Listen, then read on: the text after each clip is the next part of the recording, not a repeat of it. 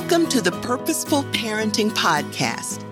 I'm Harriett Rowe, wife and mother of four adult children, three girls and one boy, all graduates of the United States Military Academy at West Point.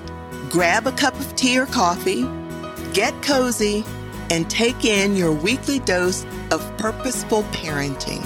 Here we go.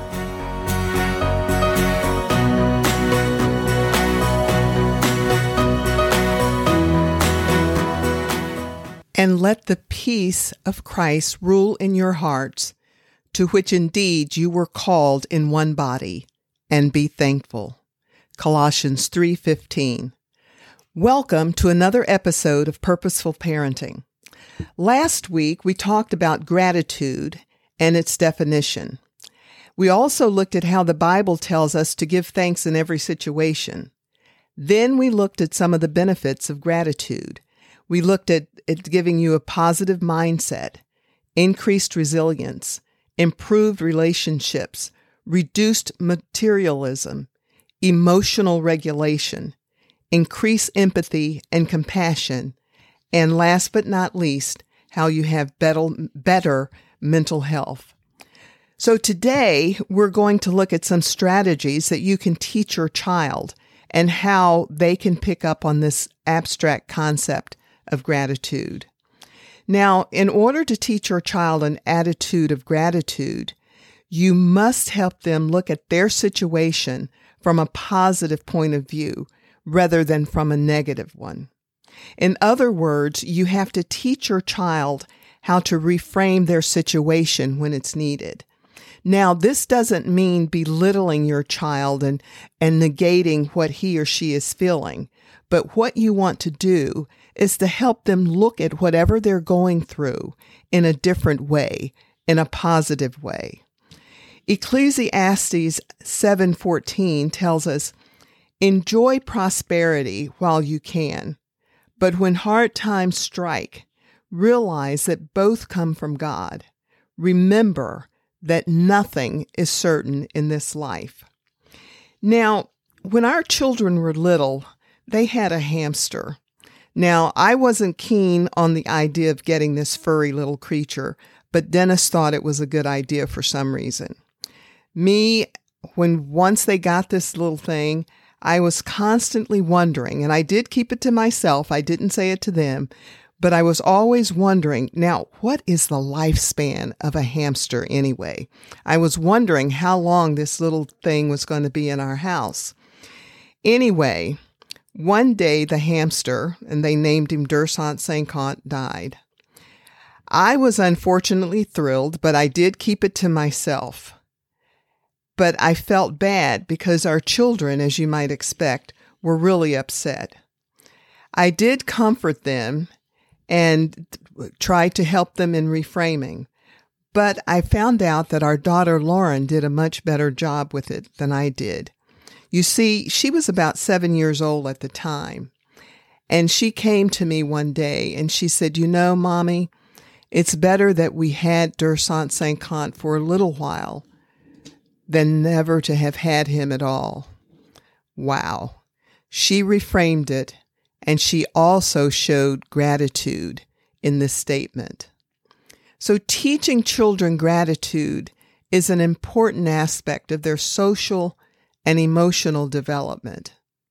So, how do you go about teaching this abstract concept of gratitude? Well, first of all, just like with everything that I mentioned, you're going to have to be a role model. You see, children are going to learn by observing you, the parent or caregiver. You have to model gratitude by expressing appreciation for even the small things you have and showing gratitude on a daily uh, daily life. You want to also practice gratitude together, and you do this by encouraging your child to reflect on positive experiences and things that they are grateful for. You can do this by having regular conversations when you're taking them to and from their, their practices or when you're just sitting around playing with them talk to them about why they're thankful and what they appreciate about different things. And if they're old enough, they can even write things in a journal. You want to encourage thankfulness daily. And you do this also by teaching your child to say thank you.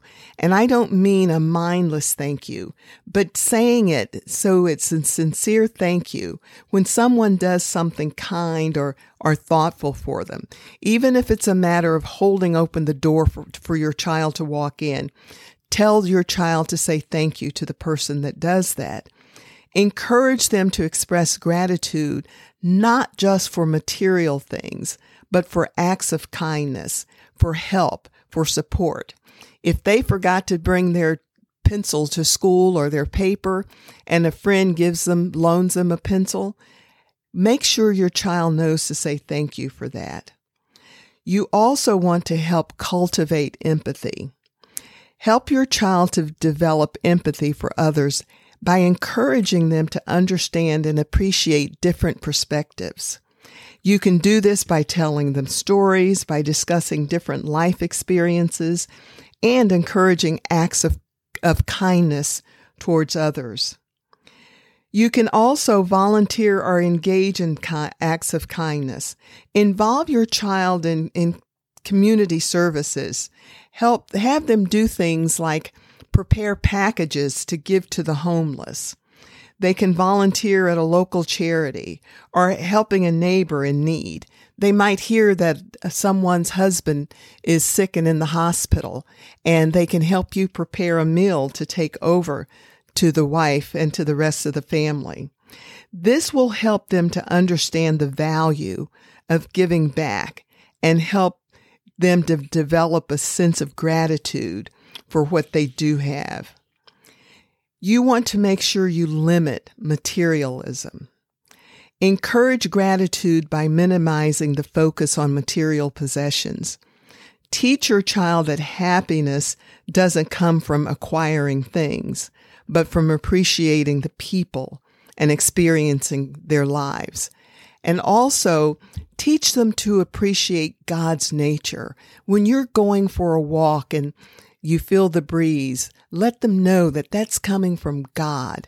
When you see the sun setting, just point out the beauty of it and let them know that once again, these are things that God has given to us.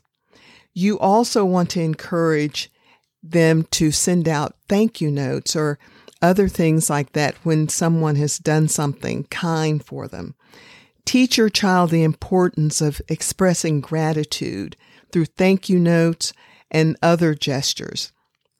This can be something as simple as creating homemade cards or drawing pictures to thank someone for their kindness.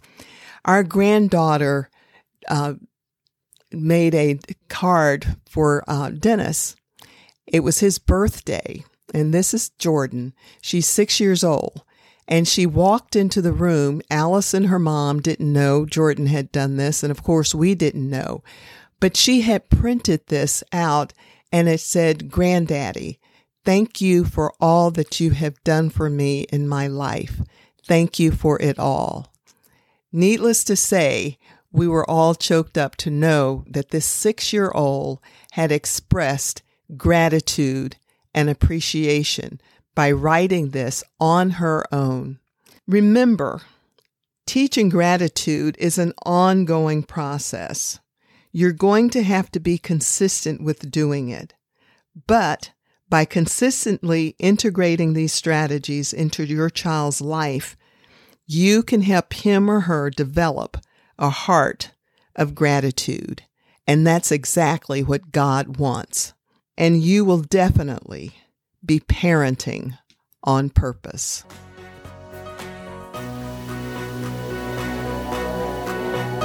Thank you for listening to this week's episode of Purposeful Parenting. For more tips on parenting, or if you would like to reach out, please visit me on harriettrowe.com and follow me on Facebook, Harriett Rowe.